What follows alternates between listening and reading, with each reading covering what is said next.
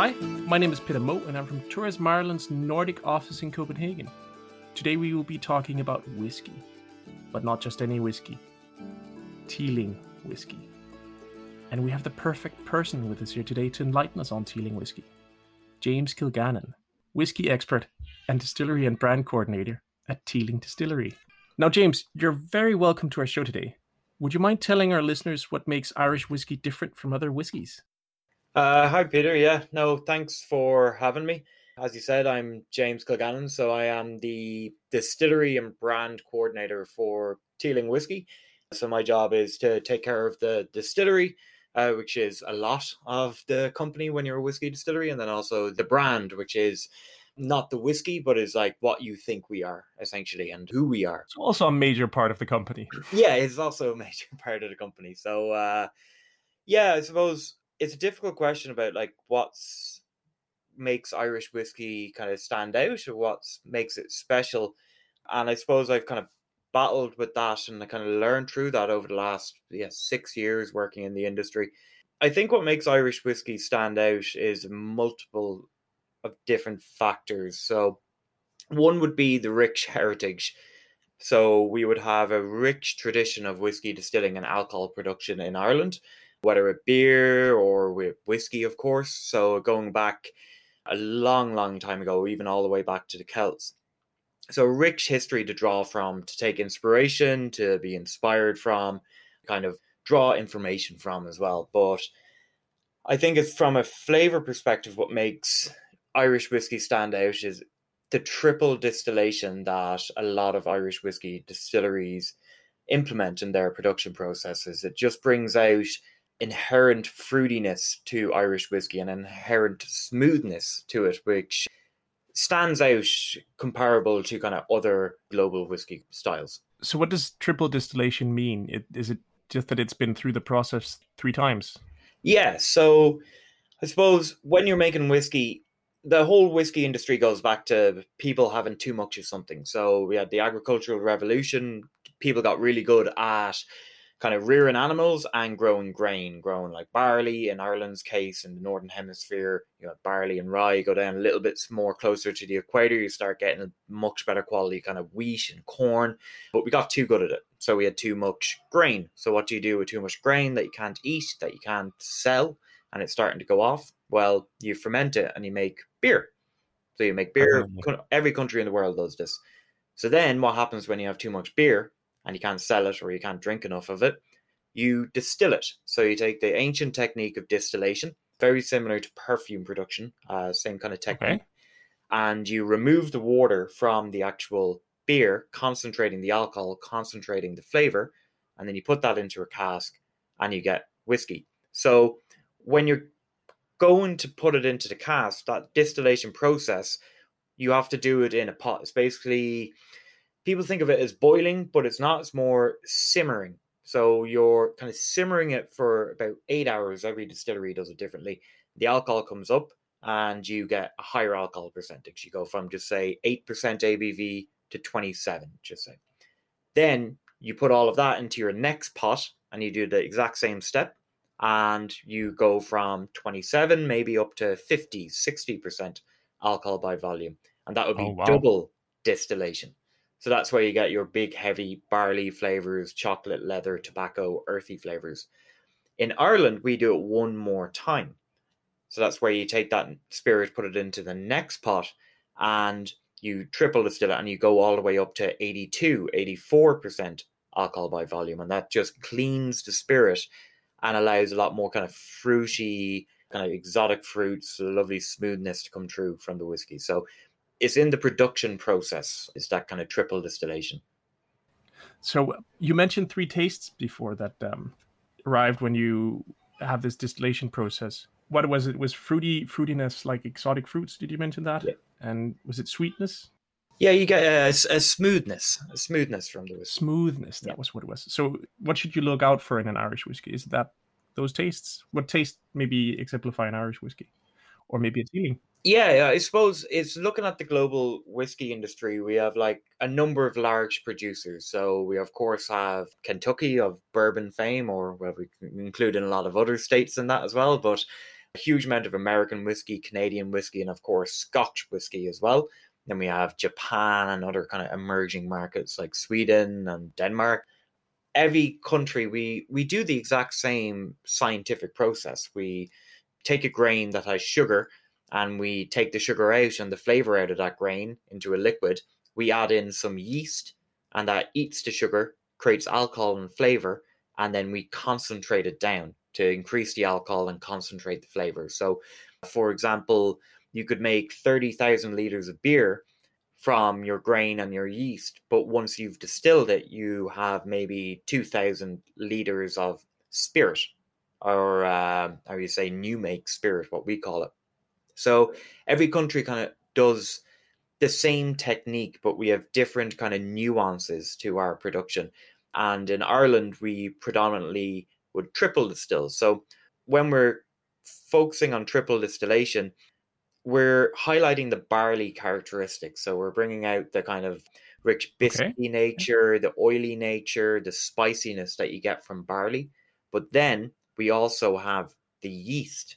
So we think of yeast as it raises bread and it also makes beer, which it does. But yeast also creates a lot of flavor for us, eh, for example, in Teeling, we use South African white wine yeast.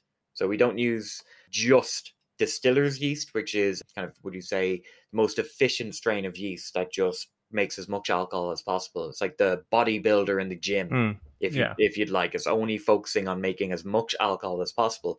We use that to make alcohol, but then we also use the South African white wine yeast or Chardonnay yeast, which doesn't really make as much alcohol, but what it does, it brings in flavor. Focuses on bringing okay. lovely exotic fruits, pineapple, mango, orchard fruits. So if you to compare that to the analogy, That's fantastic. Yeah, if you're to compare that to the analogy in the gym, that would be it wouldn't be the bodybuilder.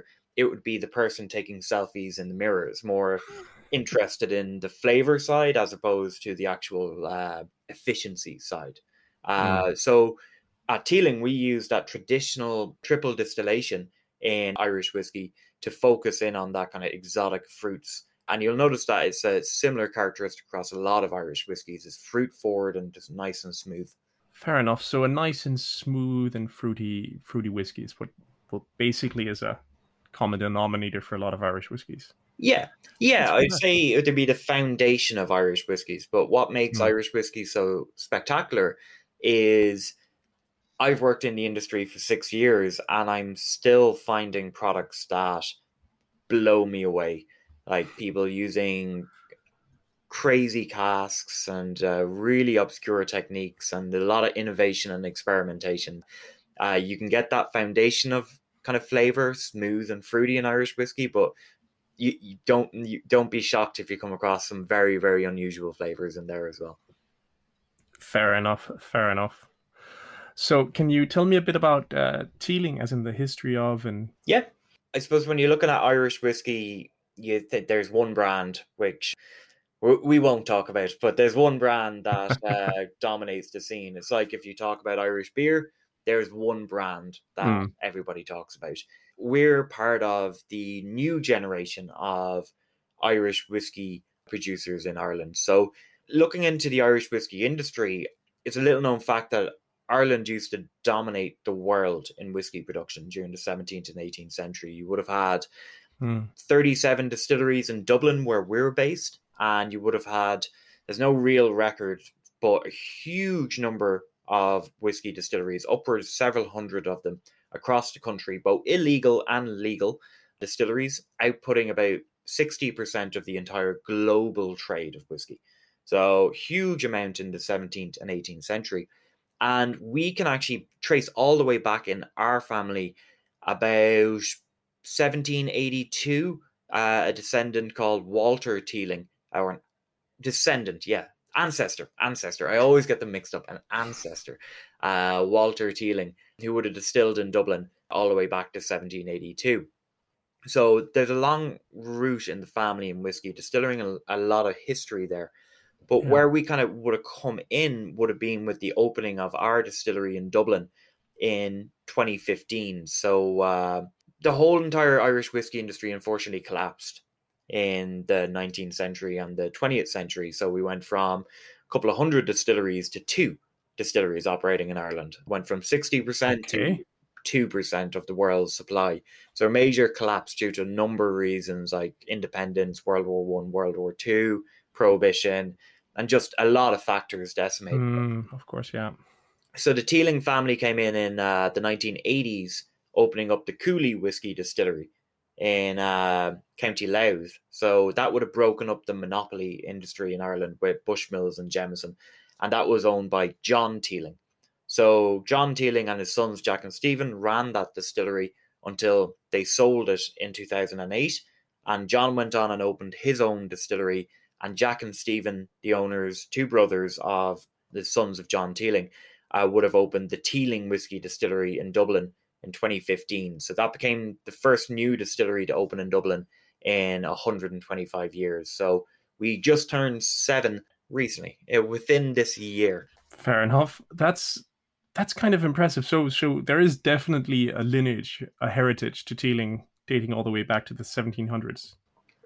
Yeah, we can we can trace it back, and where our distillery is in the center of Dublin. So we're in Newmarket Square. So we're just stones throw away from like just say Guinness, St Patrick's Cathedral, Stephen's Green, Trinity College, walking distance from everywhere in Dublin, and just five minutes down the road on a place called Marrowbone Lane was where the earliest trace of whiskey distilling in the family can be based. So that is uh, Oh, wow. it would have been beside the William Jameson distillery, which is uh, John Jameson's of Jameson's fame, uh, brother, who would have had a distillery there back in uh, Okay. the 18th century. Fair enough. But now you say that you have a distillery and obviously you have tours. So what do you experience when you come and do a tour of uh, the Teeling distillery? Our distilleries, when you're creating a whiskey brand, ultimately the product has to taste good. That's the number one priority, and that's our number one priority. Is to if you can't stand behind the liquid, then you don't really have a brand. So we focus on the distillery foremost. That is our number one kind of concern is make sure the distillery is running and it's creating award-winning world best liquid. That is our focus. And that comes across really well on the tour because we're almost a distillery with a visitor center kind of tagged onto it. So it's kind of grown into its own beast. But when you come to the tour, you kind of start off and you learn about the history of Dublin distilling. So about Irish whiskey as well, to give a little bit of foundation. And we used to spend maybe 10, 15 minutes talking about the ye old days of Irish whiskey and uh, what came before. But now we've kind of shifted where we spend more time now on the actual distillery because we can give the information of the past, but what's more important to us is the future. Where is Irish whiskey going? What Oh, how interesting. develop? So we've redone our exhibition space so people get to learn about it in a better way so that we can focus more time on the distillery. So once you leave our lovely air conditioned exhibition space where you learn about the history from your tour guide and all the information's up on the wall, you go into a fully functioning distillery. It's hot, it's noisy, it smells like whatever we're making at the time, and we make a lot of different products. So one day it could smell like sweet fruits, the other day really malty, the other day smoky. It really depends on what we're doing. Oh, So the guide fun. yeah, yeah, it, and it con- continuously changes. So we get a lot of repeat visitors because it's it always is different of what we're doing. But you're on the distillery floor and you get to see straight and almost touch them the actual equipment while they're actually working. Now can't touch everything because some stuff is very very hot, but you get to experience all and to use the marketing lingo on this the the sights, the sounds, and the smells of a fully functioning distillery. So you will see our distillers working around. So if you're looking So into it's a very it's a very genuine experience. Yeah, it's not but it's not behind glass, protective glass things, and there's not like high vis jackets and like hard hats and all that. Like it's Oh. uh you're you're in the distillery if you're looking into You're on the production floor. yeah, on the production floor. So if you're looking into the fermenter and you're getting the smell of all the wash that we're making, uh, brewing away, and all the lovely aromas that are coming up, if one of our distillers needs to come and take a sample, he'll just go, "Sorry, do you mind? I need to get this sample." And you'll see them getting the sample, you see them working, you'll where we it's a fully immersive experience and that was really important to us that if people don't want to see a kind of museum or a reconstruction or something they want to see the real thing with all the the kinks and blemishes if you will. Yeah the, the true experience the Yeah. authentic experience. Yeah so that's that's very much in the heart of what we do. It can be a bit noisy. In the summertime it's very warm in the wintertime it's very nice because it's nice and warm in there so uh it is a true experience. Fair enough fair enough. But it, it sounds fantastic though. But you mentioned that there would be well depending on which whiskey you're making each day then what is the difference between the whiskeys or whiskey types maybe? Yeah, there's a lot of different styles of whiskey, and our ethos is to push the boundaries. So we don't want to make more the same. So we could go out and we could make a Jameson. We could make a carbon copy of Jameson, make it taste as much like that, and then sell it. We probably would sell a few bottles. We know how to make whiskey, but that's not ownable. We, we Hmm. that's not something that we can say this is ours. That's not something that we can be like kind of really uh, immerse ourselves in. So we focus on like innovation, experimentation. So we make a kind of core range of whiskey. So blended whiskey, which is malt and grain. We make a grain based whiskey, so that would be corn. Uh, we also make a single malt whiskey, which is uh, 100% malted barley. We also make a single pot still whiskey. So that is unmalted barley and malted barley. So that would be barley directly from the field. It hasn't been broken down to release the sugars. It's a very uh, quintessential Irish style of whiskey, and it, it's almost like the cognac of Ireland, if you call it like that. It's a Oh. ge- geographically protected term.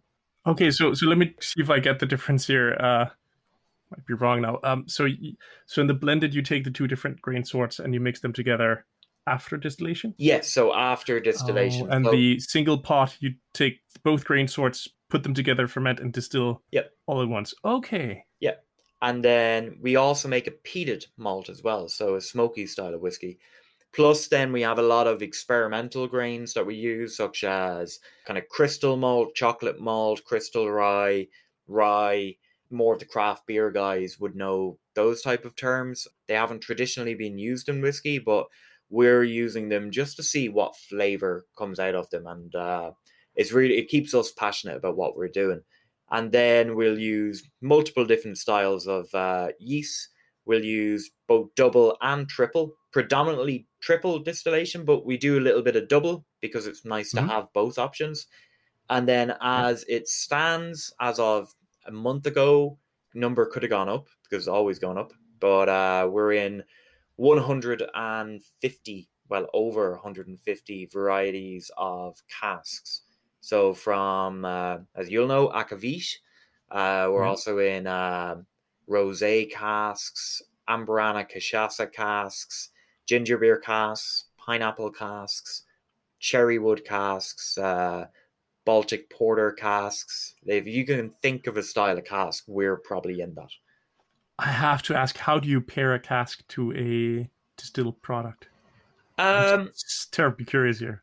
we so we'd work with a lot of collaboration so like we we travel and we go to whiskey fairs all over the world so whether or not it be in singapore or the states or australia or germany or uk we're always represented at trade shows basically working with like-minded individuals and they're like they know what we do we know what they do we start sharing whiskeys maybe have a drink afterwards and then we start chatting about hey let's work with each other so a good Hmm. example of that would be plantation. Um, so Alexander Gabriel from Maison Ferrand Cognac and Plantation Rum, we met him at a whiskey show.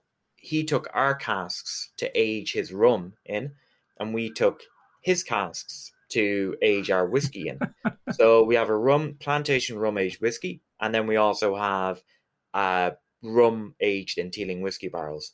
So that relationship has grown to the extent that they got our peated single malt casks and aged their rum in it. So he didn't know what was going to happen when he got a peated Irish single malt cask and put his pineapple rum into it because no one's ever done it before. But through experience and also just drive. You you want to do it because you're you have an idea, but you don't know which direction it's going to go.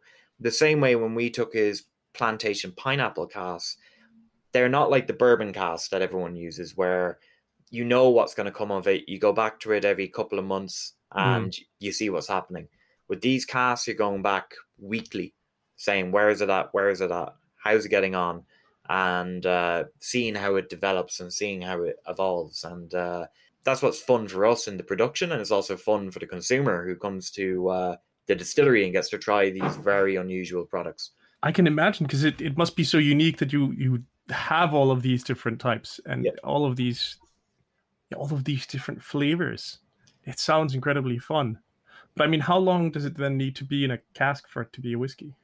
Uh, so under Irish law, we have to be in the cask for three years. So before three years, you don't have whiskey. You have a poitín or a new make or a spirit.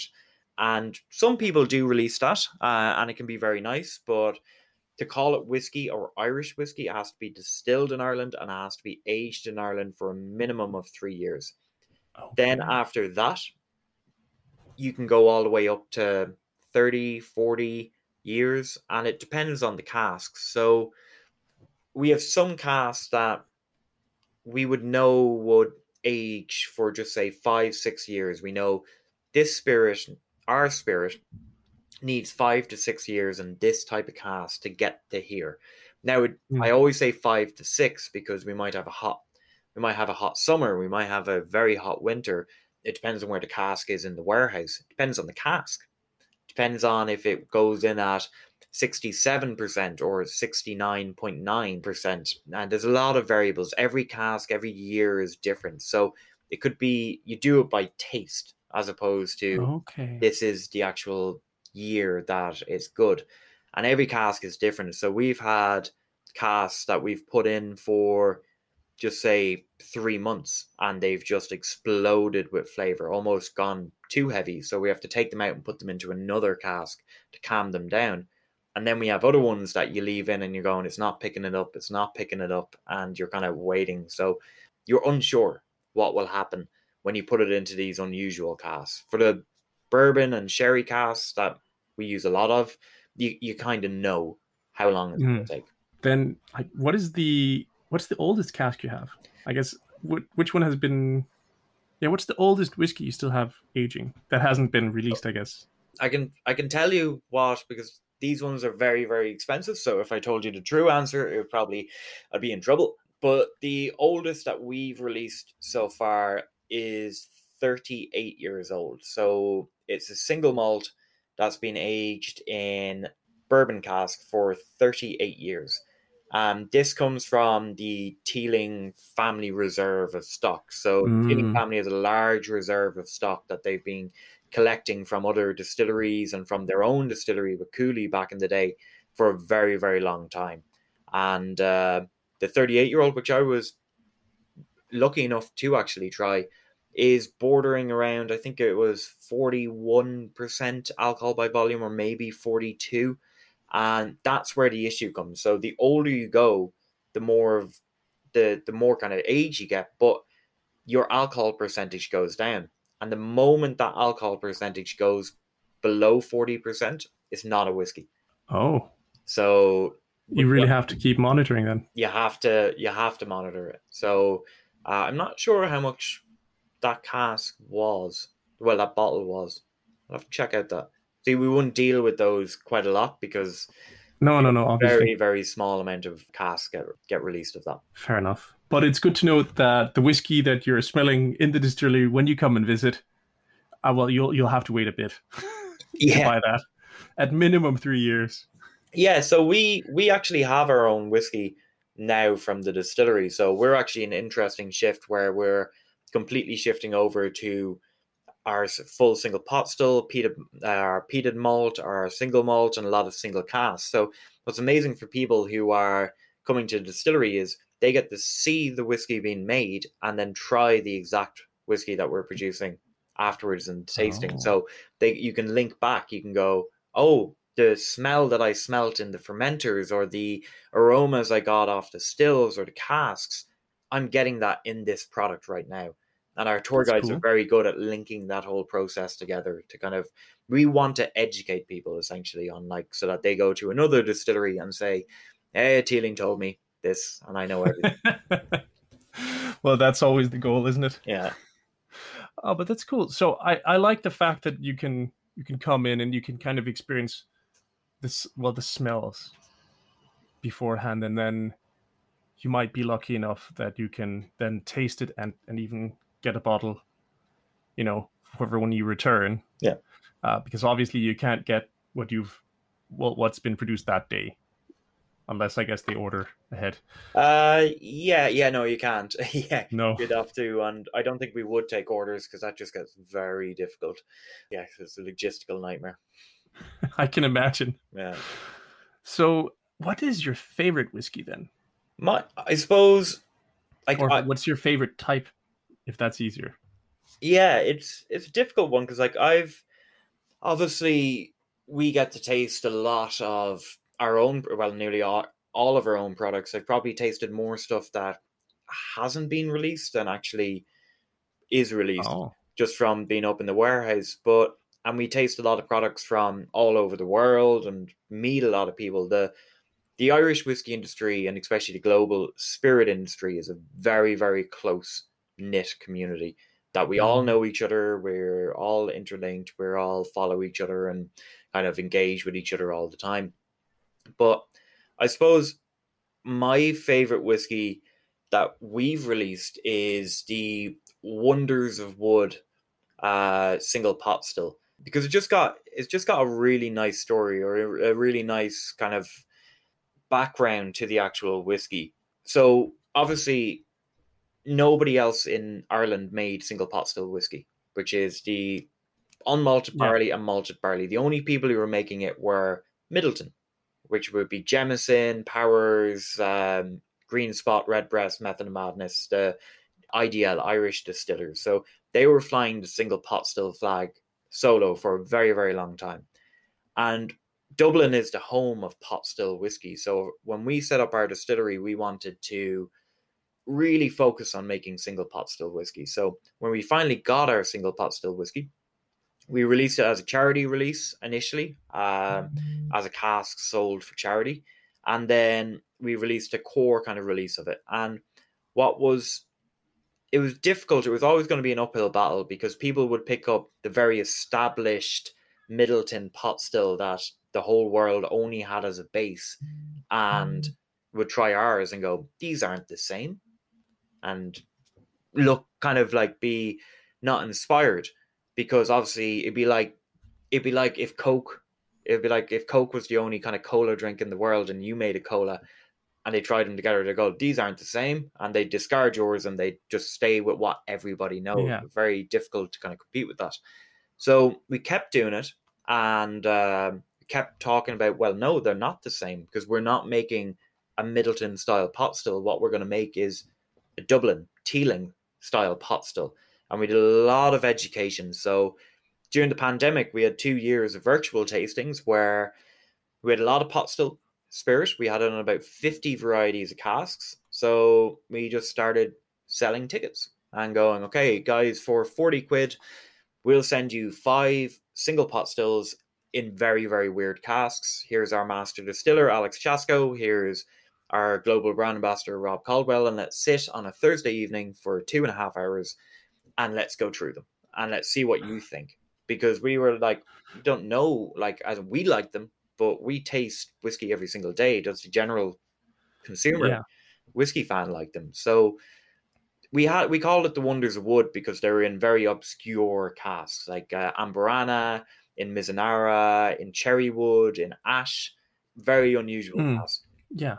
So that released two single casks from two different types of whiskies, and then we did it again, and then we actually went and did it again after that as a global release called the Wonders of Wood, all from releasing our pot still from the distillery, doing a lot of virtual tastings and getting feedback almost as a focus group, and actually making friends with our customers uh, that we still talk to to Oh, this lovely. day and uh, we released Wonders Wood single pot still aged in Oak three years after we released our first single pot still, and it won world's best single pot still at the World Whiskey Awards in 2022 this year in London. As and it was just great to see that like we had two years of just virtual figuring it out, one year of releasing our first whiskey, and then it's back to world's best single pot still, and it was just a great kind of journey to get through that and kind of open up the world to this new style of single pot still. Well, I mean, I definitely have to try a single pot still next time in, I'm in Dublin now. Oh yeah, but it there, is in Denmark. I know for a fact it's in Denmark. I think. Well, then I'll have to go to the shop. Then. Uh, yeah. But I still want to go to the distillery though and, yeah. and experience it though because I love the I love the the smells when you're in there. It's just so fantastic. Oh, it is great, but uh, the problem is, is like I'm still not immune to it. But it is quite funny when you go out and meet people afterwards and you just smell like barley and liquor and like I haven't been drinking. I just I just work in the distillery all day fair enough, fair enough. So uh, be mindful that that smell that comes with it. Yeah. With everyone that's there. Do you have any Irish words or sayings you might share? Irish is is a very very unusual language, but I'm supposed to link it into whiskey. Like you also like obviously you have sláinte, but I love the term Uisce Beatha. Because Beatha is the Gaelic for whiskey. So it basically it translates as water of life. But then when you go to Norway, Denmark, Sweden, you have aquavit, aquavit, which translates as well to water of life. Water of life, yeah. You also go down to France and you have eau de vie, which yeah. translates as water, water of, of life. life. So I find it fascinating that a lot of these three very, very distinct kind of you say heritages or cultures. You have uh, the Irish and Scottish who both have their own version of Beatha, who have their Celtic backgrounds going back thousands of years. Then you also have your kind of Mediterranean, kind of uh, Latin based areas, which go back again thousands of years with a water of life. And then you have your Nordic. Well, back. the Nordic is Latin, so. Yeah, yeah, but uh, as well, going back even because if you go to Old Norse and all that kind of stuff, you still have that water of life terminology mm. coming into it. And I find I find that fascinating that even though our cultures are so distinct and our products that we release. So to compare eau de vie in France being a kind of grape based distilled kind of product or pomace based distilled product in Akavit, you have mm. your potato based infused with dill and caraway, well, predominantly potato, but a lot of other grains yeah. infused with aromatics. And then in Ireland, you have your barley based spirit distilled, all called the same thing. I, I uh, think the it just shows the history that the things that we're doing today in the alcohol industry, people have been doing for thousands of years. They, we're we think we're special because what we've done, but the person a thousand years ago who used to make Beatha thought they were special because they were doing the exact same science, uh, just in their own way. I just find it fascinating that that goes across. Yeah, of Ish, course. Uisce Beatha. I like that Beatha. You can hear that. Well, you can hear how that has turned into whiskey. Yes, yeah. So Uisce means water. Uh, yeah. Uisce is uh, water in Irish, and it's uh, it would have gone to Ishka, and then it would have gone to Wishka, and then whiskey. Whiskey, yeah. Yeah. Because you can you can really hear it when you think, okay, Ishka Beatha, and then the progression. It, well, it's not it's not a, it's you know it's not far fetched to actually hear that. Yeah, and I suppose that comes from a lot of our towns in Ireland. Like you, mm. I'm from Galway, which in Irish is Gaillimh, which so it's obvious when an English speaker hears Gaillimh, they go ah Galway, and Cork, you have Corcaigh, where people go oh Cork, Donegal, Donegal. There's there's a lot. The translations are quite yeah. simple. Do you have any tips for anyone wanting to experience whiskey in Ireland? Um, yeah, I suppose visiting a distillery definitely helps, and there's a lot of distilleries in Dublin. Ours is just the best. Uh, no, there's a lot of different distilleries in Ireland, and there's a lot in Dublin. So we're up at over 40 across the country, but then we have five in Dublin at the moment, all within walking distance of each other, and we all do very, very different things. And I think coming to learn about whiskey, going to a distillery is definitely your first port of call because you really get the experience to production like how it actually is made and that kind of gives you an eye to do i like a grain do i like a malt in the same way that when you go to a winery they show you how it's produced and then you can figure out if you like a red or this grape type or white or rosé. You can they'll teach you to be able to make an informed decision. But there's a lot of good pubs around Ireland with a great whiskey selection especially in Dublin. And I definitely recommend going out and asking the bartender what's their favorite or what do you recommend? I was in this distillery yeah. earlier. What do you like? I like this one, or what do you drink? And uh, if you're in a group, all of you get something different. Don't all get the same thing. All get something different. Change. I know post COVID. I don't know if people do this, but yeah, if you know these people and you've family and friends, yeah, chop and change. Try each other's one safely and um, yeah, and like see see what people think because whiskey is definitely a social spirit. So yeah. very much people want to share a whiskey with someone else, and pubs. The pubs are a great way to do it. The bartenders want to hear your opinion on a whiskey. Why you want to hear their opinion. So definitely go to the distillery and then go out on the piss and uh, try and remember what you drank. Fair enough. That's uh, that's a good tip to start with there. So, finally, last question where and how can our listeners get in contact to find out more about what you have on offer? Uh, yeah. So, uh, our global brand ambassador, Robert Caldwell, always on these things when he does podcasts and interviews and stuff like that, gives my email address to get in contact with him.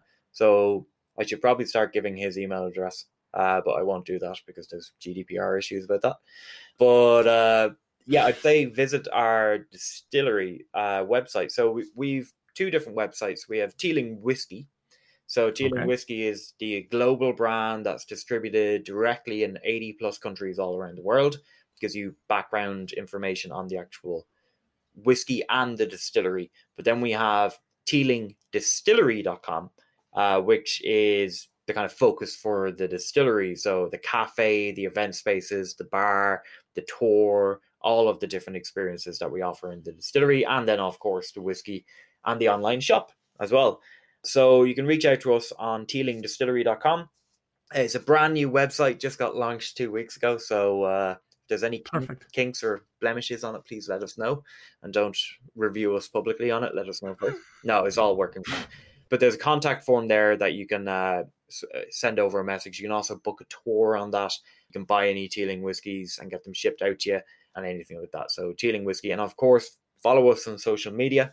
So we're on all the we're on the TikToks now, the Facebooks, the LinkedIn's, the Instagrams. I'm I'm speaking like I'm a 60 year old when I'm actually 30. But uh, yeah, we're on all the social media platforms. So reach out to us there. Even if you send us a message, we're very good with responding kind of fairly quickly. Perfect. That's fantastic. And uh, all I have to say is uh, thank you very much, James, for enlightening us on the wonders of whiskey and uh, the wonders of Teeling. Yeah, nice. No, it was great to have the opportunity. Like our goal is, we want to push Teeling whiskey forward, but we also just want to push Irish whiskey and our Ireland forward. So thanks for giving us the opportunity.